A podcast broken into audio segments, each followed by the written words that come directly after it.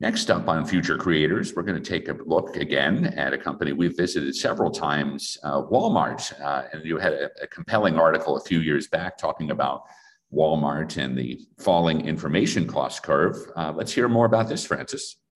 Yeah, that was in February of nineteen ninety-five, a long, long time ago. And we laid out exactly what Walmart would do and made it quite clear uh, using information optimization, how Walmart would uh, eliminate staggering amounts of inventory, which it did, completely liberating its cash flow.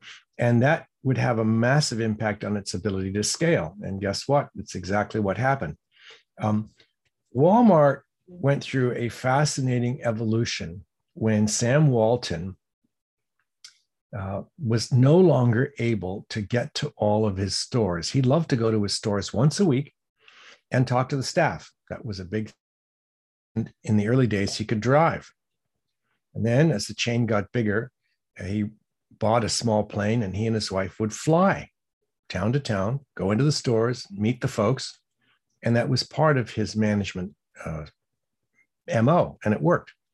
Well, then uh, the chain just got too big for that. So they decided to put satellite antennas on top of the stores. And so Sam Walton could get on a T V, basically, and talk to all the people and all the staff over the satellite connection. Then one day, some very bright person said, just a second, uh, why don't we use that same satellite network to connect the information going through our cash registers directly to Procter and Gamble's uh, uh, Pampers factories? And that way, every single Pampers that goes out of the store will be immediately replaced by another Pampers coming in, and exactly the same uh, Uh, shape and size, because Pampers has become very complicated. Uh, what used to be a simple, uh, a simple uh, diaper is now really complicated, lots of different sizes and so on. And if you make a mistake in inventory, it's a big problem. So information optimizing the back end of the company became, as we pointed out in nineteen ninety-five, the key to its scale. Walmart's now the largest retailer in the world, and this is how it's scaled. And it created a situation where basically everything connects over the internet, from the cash register to the supplier's factory machines. And there are no purchase orders, no paperwork, nothing. And it eliminates huge amounts of truck, uh, trucks that never have to drive the roads. Carbon footprint goes down. Inventory is not sitting there waiting for some kind of end of season flash sale. So this was great for Walmart. Now, we say, okay, now you've done the back end. And a few years back, uh, you and I talked about how Walmart's threat to Amazon is that Walmart on the front end is fifteen minutes away by car from about ninety percent of American consumers. Amazon is not. For Amazon to get that close Uh, would require a revolution in its structure. Yeah, it's got some Whole Foods here and there, but uh, Walmart, Walmart has these basically gigantic warehouses. And since on the back end, Walmart is just a server with stores attached, what about doing something on the front end?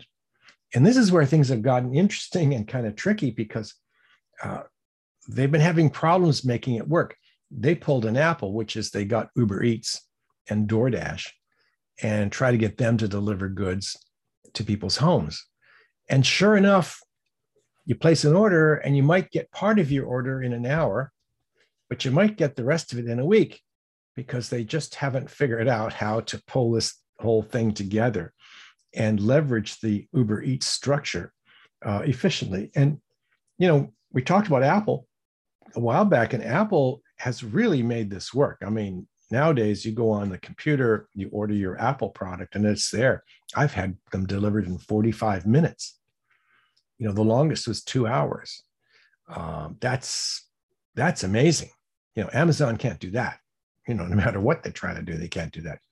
So Walmart is desperately trying to do it. And how this works out is going to be interesting. The Wall Street Journal has given them uh, quite, quite some coverage, including one article which referred to one Walmart being able to deliver only, quote, one small item at a time, end quote. So it's going to be interesting to see what happens here.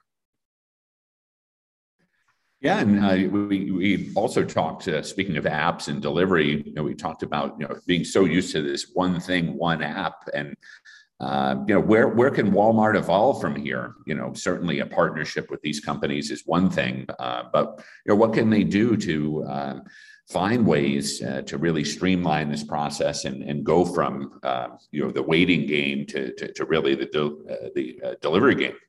I think that's all going to be in their E R P.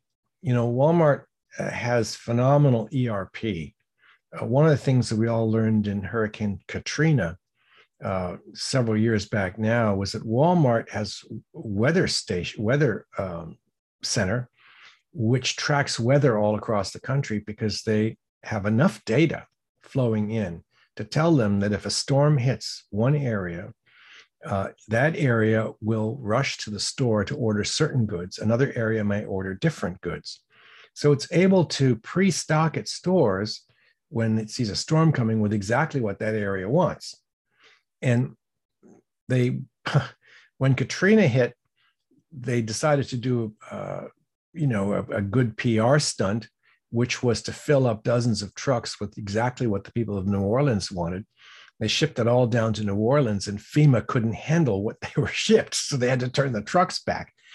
But Walmart can do this kind of stuff. So Walmart is going to have to uh, explore in much more detail how to make this work. And the key here, too, is, as you said, um, the potential, once it's done, for loading other applications on here that none of us have considered yet is, is amazing. I mean, I don't think we have seen the limit to the app potential of this kind of delivery structure. If they get it right, who knows what else they can deliver to your house? Indeed. For more on our extensive coverage of Walmart, check us out at future creators dot com. Thanks, Francis. Thanks, Robert.